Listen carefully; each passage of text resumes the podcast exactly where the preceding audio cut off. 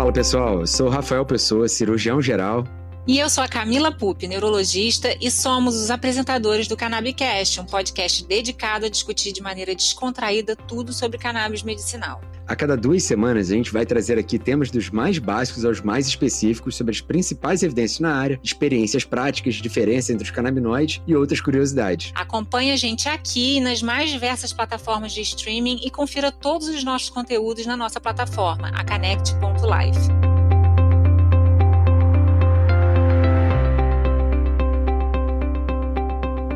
Estamos no ar com mais um Cannabicast. Sou Rafael Pessoa. Eu estou muito feliz aqui que hoje a gente está com a casa cheia. Eu estou aqui com a minha queridíssima Camila Pup. E aí, Camila, como é que você está? Rafa, esse episódio é histórico. A gente está aqui é hoje com duas figuras importantíssimas do cenário nacional de dor. Celebridades. Celebridades, celebridades. Que é a Cecília Nobre e o Carlos Marcelo de Barros que figuraram aí no congresso recente da SBED, né, sobre dor e que vai contar assim todos os highlights do que rolou lá no congresso. Sejam bem-vindos, pessoal. Obrigada, gente. Um prazer estar aqui. Muito obrigada pelo convite. Obrigado, Rafa. Obrigado, Camila. É sempre uma honra participar aqui com vocês. E vamos falar aí sobre o futuro da SBED e o que aconteceu no Cebedor. Bem, vamos apresentar nossos convidados primeiro, né, Rafa? A Cecília é anestesiologista, médica da dor, montou o núcleo aí de dor da SAERJ e também é professora de graduação da UERJ. Fala um pouquinho mais do Carlos aí.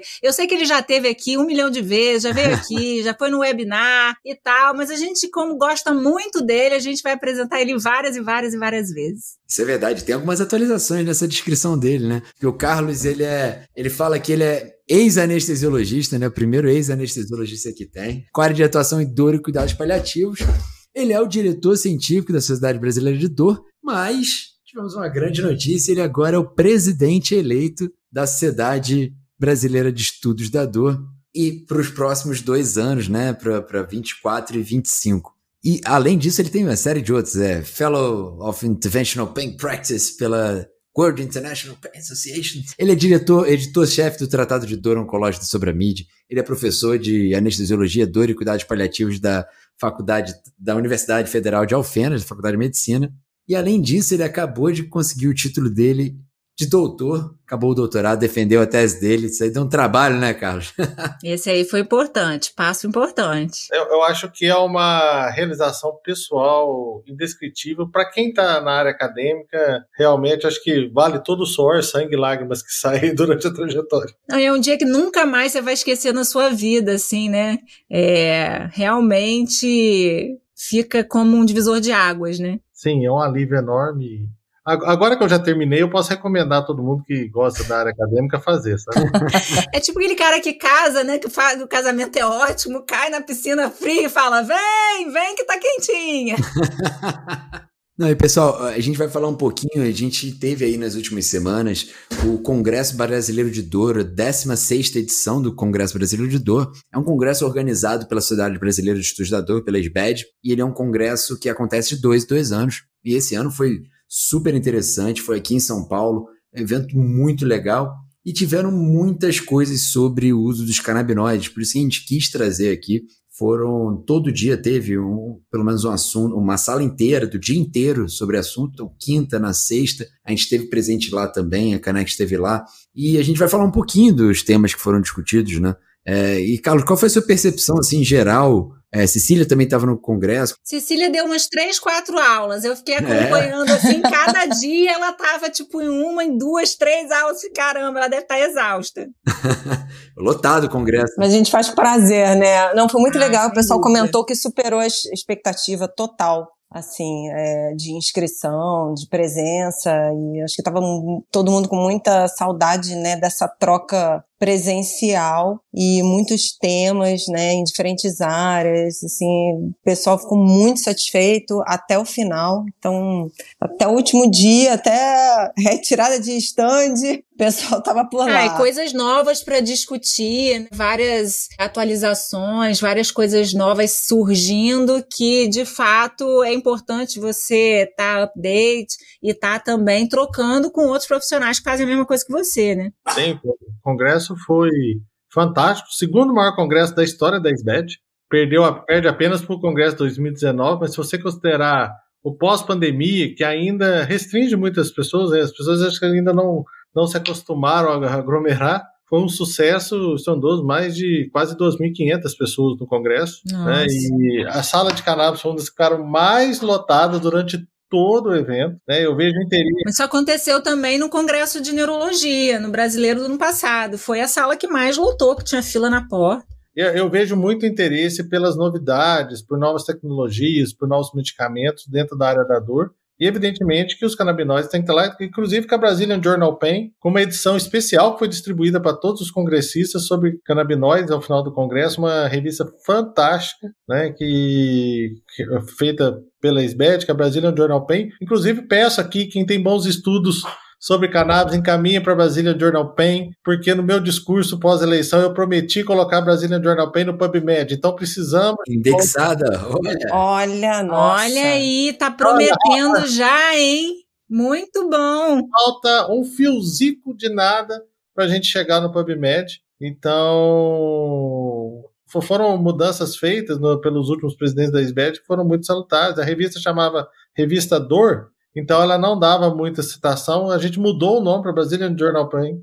Isso aumentou o número de citação da revista, aumentou, aumentou a percepção da revista. E agora a gente acho que vai conseguir indexar a revista no PubMed. Aí o céu é o limite, a gente vai levar é, Só aumentando o fator de impacto. Sim, sim. Então, é, mais expressão, né? É importante. É um desafio enorme. A gente viu porque se vocês forem conseguir acesso a esse, esse material que foi, foi divulgado durante o, o, o Cebedor, os artigos foram muito bem, muito bons, entendeu? Ficou uma revista muito boa, com artigos bem, bem escritos. Então é uma pena a gente ainda não estar tá no PubMed, mas logo logo a gente chega e. É, eu sempre comento lá com os alunos, né, que ao invés de fazer monografia que vai ficar lá enterrado na biblioteca da, da graduação da medicina, de fazer artigo científico e publicar nas revistas brasileiras, porque é, em geral elas têm acesso online, né, aberto e tem uma, um, um alcance muito maior do que ficar né, lá na, na biblioteca do, da faculdade. Então, da faculdade.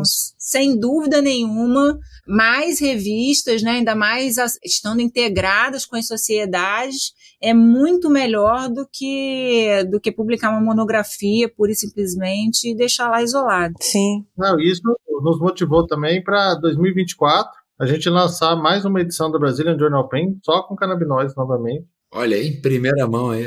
Justamente para aumentar o conhecimento. Hoje, no mundo da dor, a gente vê muito interesse em neuromodulação e canabinoides e novos medicamentos, novas abordagens. Então, durante o congresso, isso ficou muito evidente pela presença das pessoas nas aulas, pela presença, inclusive, dos, dos patrocinadores. E realmente são tecnologias, a neuromodulação é tecnologia nova e os canabinoides são cada vez melhores, né? Assim, não que a droga mudou, mas você tem acesso a drogas de mais qualidade e você tem estudos e pesquisas de melhor qualidade. Entendeu? Que era a grande dificuldade há cinco anos atrás, que você não tinha estudos de qualidade. Hoje, cada vez os estudos estão melhores. Então, isso facilita a vida de quem gosta de medicina baseada em evidência. Só para contextualizar, Cecília fala um pouquinho assim do nosso contexto atual, assim de prevalência de dor, da importância que isso tem, do impacto econômico que isso tem assim, é no Brasil especialmente. Sim, a gente está falando de uma população que, em sua maioria, né, já tem grandes questões econômicas. Então, quando a gente fala desse impacto, a gente fala não só da necessidade do tratamento, mas de afastamento ao trabalho. E aí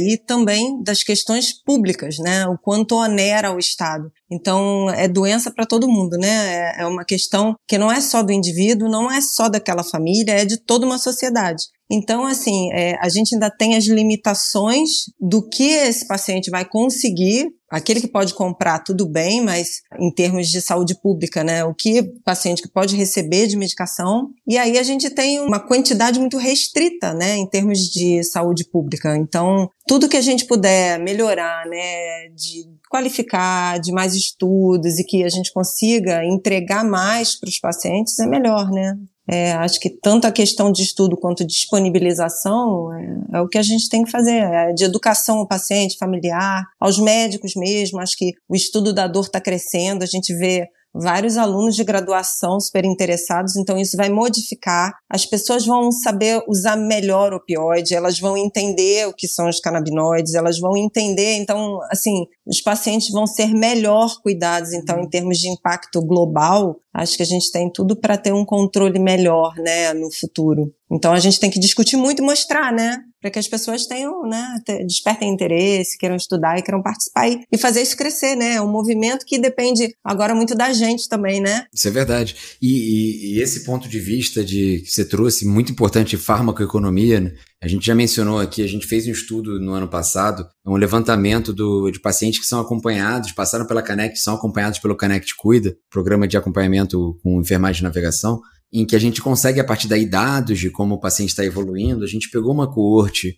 de pacientes que estavam em tratamento para dor, ou seja, que a gente estava acompanhando o score de dor, o EVA, né? Escala visual analógica. A gente separou os pacientes que tiveram mais de 30% de melhora nessas escalas e a partir daí fez qual era o custo que aqueles pacientes estavam tendo mensalmente para poder manter aquele tratamento com o canabinoide. A partir daí a gente comparou isso com um estudo publicado pela Unifesp de 2008 e óbvio que com todas as progressões de é, correção, é, correção monetária, de juros de inflação, de, é, de, inflação ao longo dos anos pela tabela Brasíndice, enfim, essa era parte da metodologia. E no final das contas, gente, e nessa época, 2008, não se usava canabinoide, né? Não precisava nem dizer que eram o uso de outros alopáticos. E por surpresa nossa, a nossa coorte teve um gasto inferior ao que essa outra coorte teve. É, foi um pouco inferior, com é, significância estatística, mas isso não é nem para dizer que é mais barato, mas simplesmente para dizer que pode ser até o mesmo preço. Né, para dizer que não é. Que é... pode ajudar, né? Mas pode ajudar. E pode ajudar, porque a gente pegou os que tiveram mais de 30% de melhora no Sim. score de 2. Então, assim, não é uma, uma, algo muito longe da realidade. Sim. Não, e quando a gente fala de três pontos, dois pontos, a gente transforma uma dor intensa numa dor moderada, uma moderada numa leve. Então, dois, três pontos para a gente faz muita diferença. E para o paciente faz também, porque isso é, é mais autonomia, é conseguir Qualidade fazer uma recuperação melhor, né? E aí, isso que o Carlos Marcelo estava falando, né, da, da parte de neuromodulação, talvez a gente possa entender também melhor isso como uma neuromodulação química, né? Uhum. Então, até o que estava sendo comentado, né, nas mesas de dor oncológica, de dor neuropática, o quanto que às vezes você não consegue quantificar numericamente, mas em termos de expressão de qualidade de vida, isso que Camila está comentando, né? Vocês estão comentando aí, é isso. Faz muita diferença, né? Então, assim, a gente precisa aprender. E a gente só vai aprender exatamente, né? Se estudar, se trocar um com o outro. Então, isso vai fazer diferença, né? No final das contas, é importante. Tava comentando com o Rafa que, assim, na várias universidades, a gente mesmo não teve a disciplina, né? A matéria de sistema endocannabinoide e Ainda hoje, várias universidades não têm essa disciplina, né? Não tem essa matéria, e a maioria delas ainda não tem nada sobre fitocannabinoides. É um dos desafios nossos, né, enquanto formadores de opinião, é começar a discutir mais esse tema e levar esse tema para dentro das universidades. Sim, até porque são mentes abertas, né? Exato, né, Carlos? E como é que tá isso lá em Alfenas? Vocês estão abordando isso na graduação de alguma forma? Porque aqui temos representantes da UF, da UERJ, de Alfenas.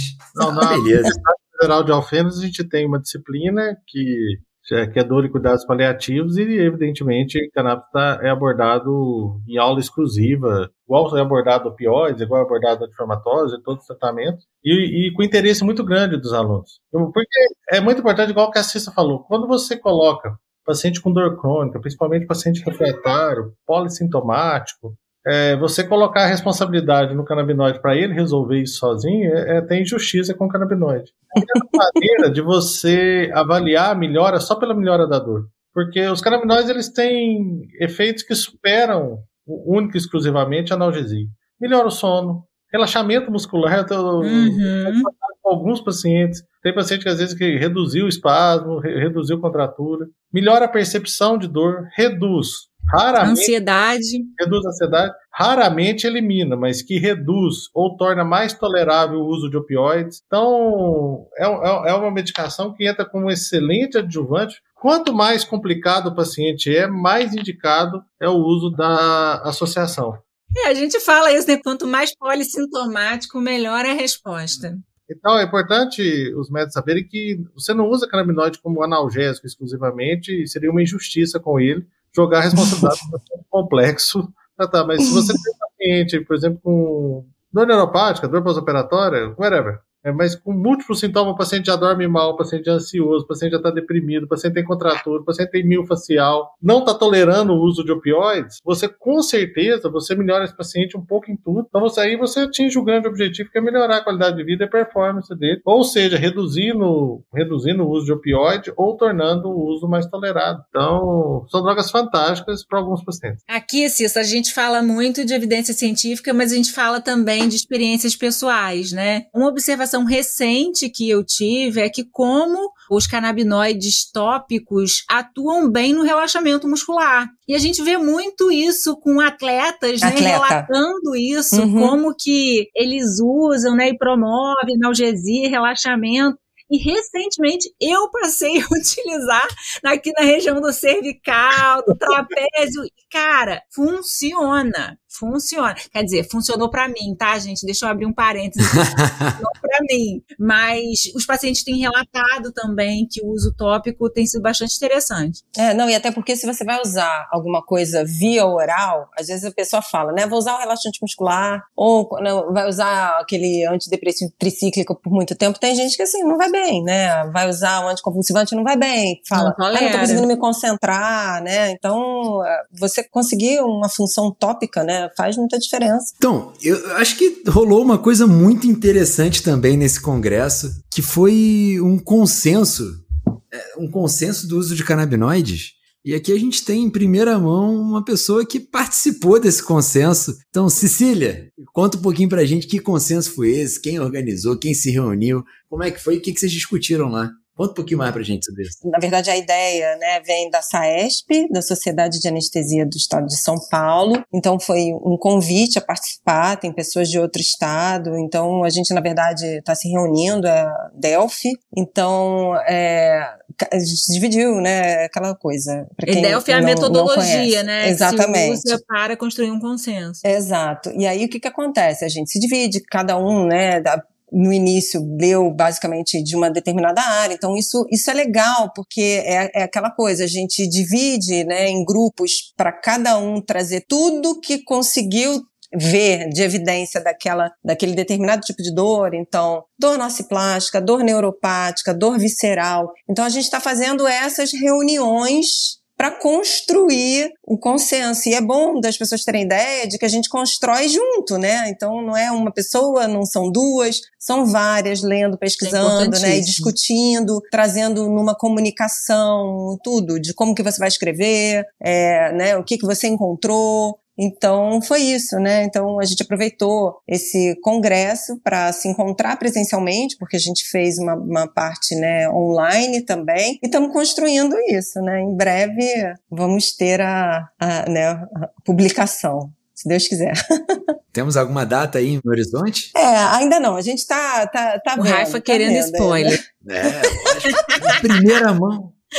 Mas olha, é, isso é super importante porque é um documento, né? Muitos Sim. médicos, quando isso for publicado, vai usar, vão usar como referência, né? A própria justiça pode utilizar isso para deferir uma, uma uhum, sentença, uma por exemplo, né? Uma solicitação. É, os pacientes podem ter acesso a isso para quererem os seus direitos. Então, esse tipo de construção de documento é super importante para várias partes da sociedade né, conseguir conseguirem é, se utilizar de uma nova é, abordagem terapêutica, de uma nova medicação que vai trazer muito benefício aí para vários pacientes. É, esclarecer, né? E também gerar mais dúvidas, né?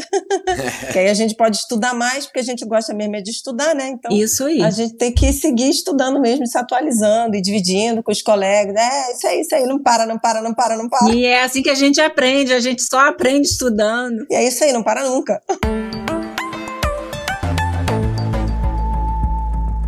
E Carlos, me diz uma coisa, da, do ponto de vista da SBED, a Sociedade Brasileira é, de Estudos da Dor, você já está aí na SBED há um tempo, estava como diretor científico, agora como presidente eleito. Qual o posicionamento assim da SBED? O que, que a SBED enxerga é, sobre o uso de canabinoides, como é que ela pretende eventualmente se posicionar? Você já disse aí da revista científica, né? Vocês pretendem fazer algum documento, algum consenso também, participar desse consenso da SAESP? Como é que vocês têm aí no futuro? Bom, a, a SBED, como toda sociedade, a SBED não é puramente uma sociedade médica, porque ela contempla multiprofissionais, ela tem por obrigação respeitar a ciência. Então, o caminho da SBED, pelo menos isso eu posso garantir na minha gestão, continuará sendo o respeito irrestrito à ciência. Nós já vamos fazer novamente, dentro da Brasília Journal Pain, como eu já disse, uma edição exclusiva do uso de canabinoides, e a partir do aumento das evidências, o aumento da, dos bons estudos, eu acho que vocês acabaram de me dar uma boa ideia, eu acho que a SBED deve se posicionar assim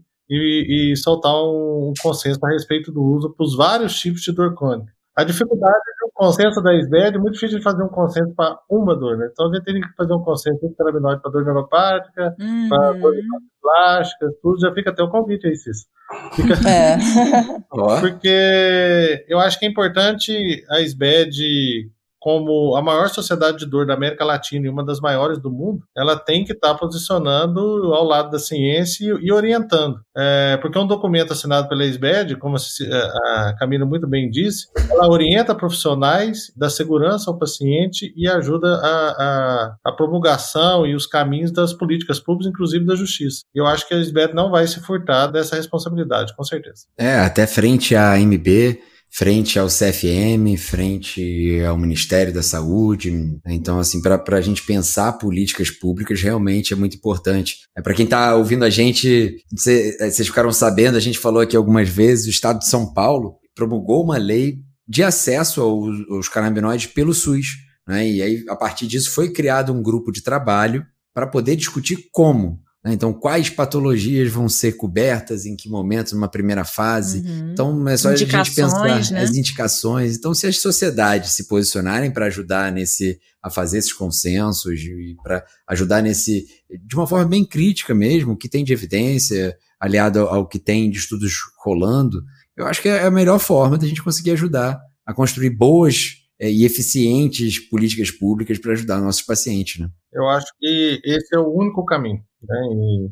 Acho que o, hoje em dia, com o aumento da informação, o Brasil ele tem seguramente uma das melhores medicinas da dor do mundo. Acho que o nosso desafio não é em qualidade e tecnologia, o nosso desafio é em acesso. E os pacientes eles não aceitam sofrer mais. Então, eu acho que, como eu falei logo após a eleição, uma sociedade ela existe para servir ao associado e aos pacientes. E a gente serve ao associado e aos pacientes com educação médica, com posicionamento, com publicação, e esse é o caminho que a gente vai seguir e, com certeza, tentar ajudar. Quanto mais pressão a gente tiver pelo uso correto, a gente tem melhora de preço, a gente tem mais conhecimento e a gente tem, na outra perna também, menos uso miraculoso, né?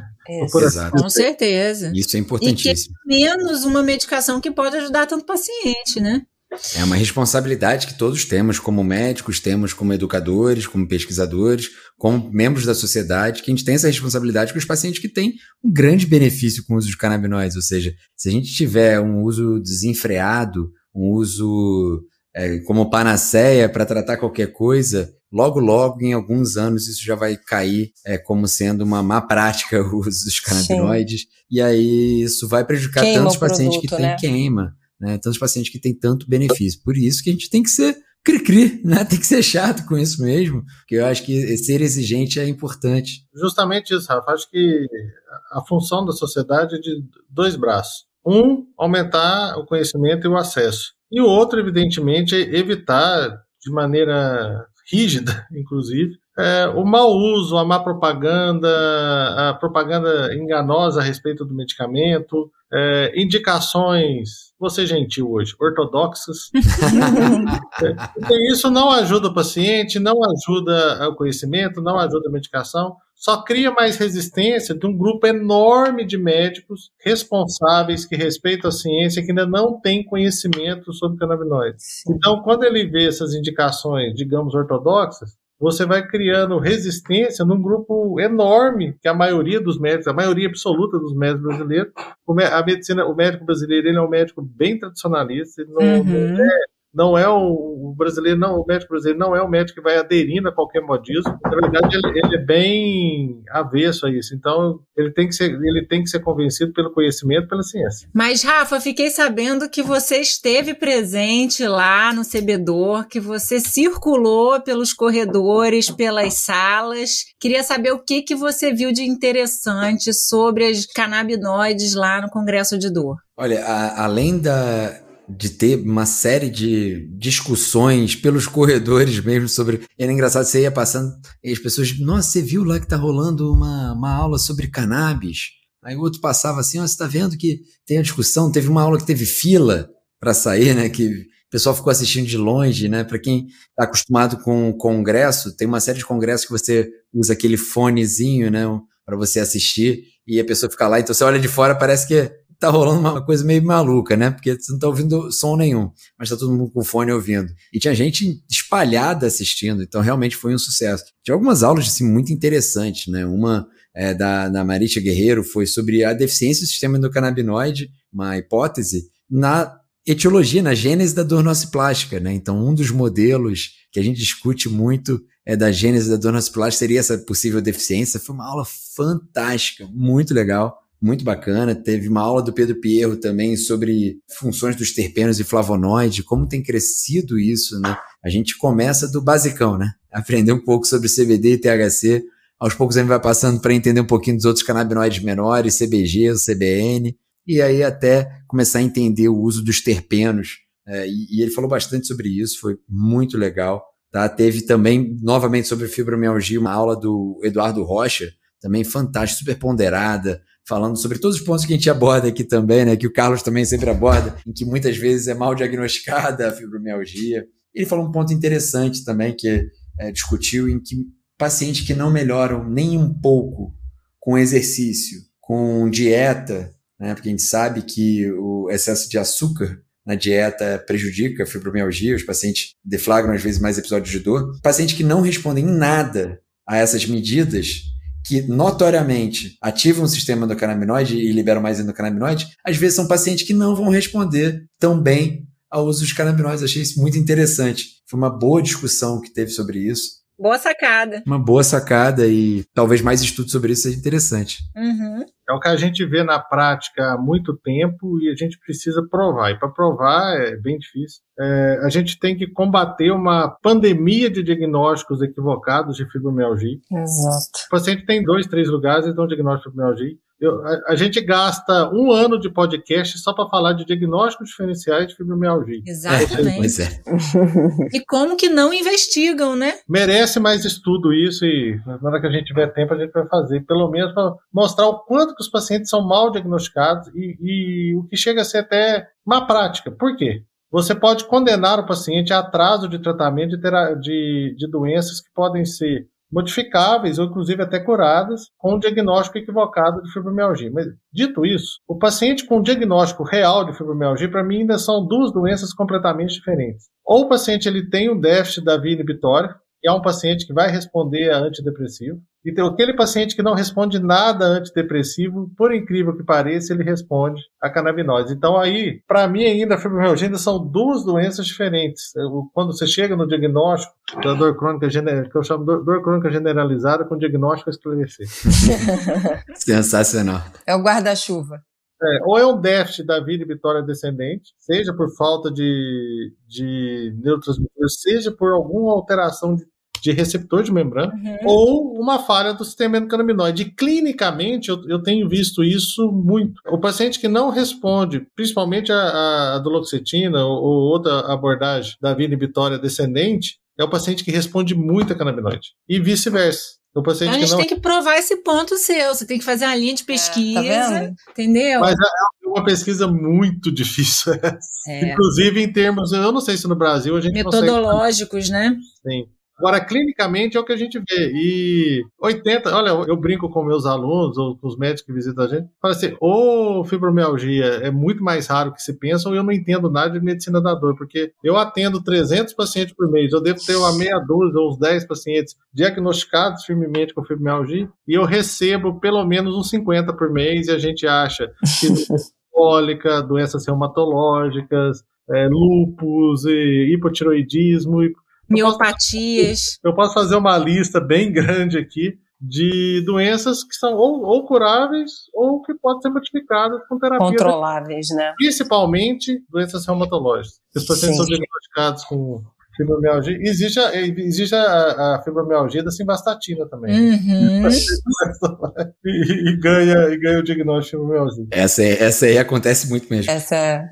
Teve uma aula também, foi sensacional, da Mariana Palladini, né? Tu- Conhecida de muitos daqui também, sobre dor oncológica. Foi uma aula muito legal, assim, ela trouxe uns pontos bem interessantes, até como os canabinóides, aquilo que a gente já discutiu algumas vezes e aqui também hoje, né? Do como melhora também o paciente em si, né? O Global. oncológico como um todo, uma melhora global. E teve uma também da Cláudia Tambelli, Cláudia Tambelli, uma, é, uma cirurgiã dentista super renomada, e sobre os canabinoides na controle da dor orofacial. Essa aula foi muito, foi show. Foi, foi uma aula 10, foi muito boa, muito bacana. Ela é da Unicamp, né? Maravilhosa. É. Ela faz muita ciência básica também.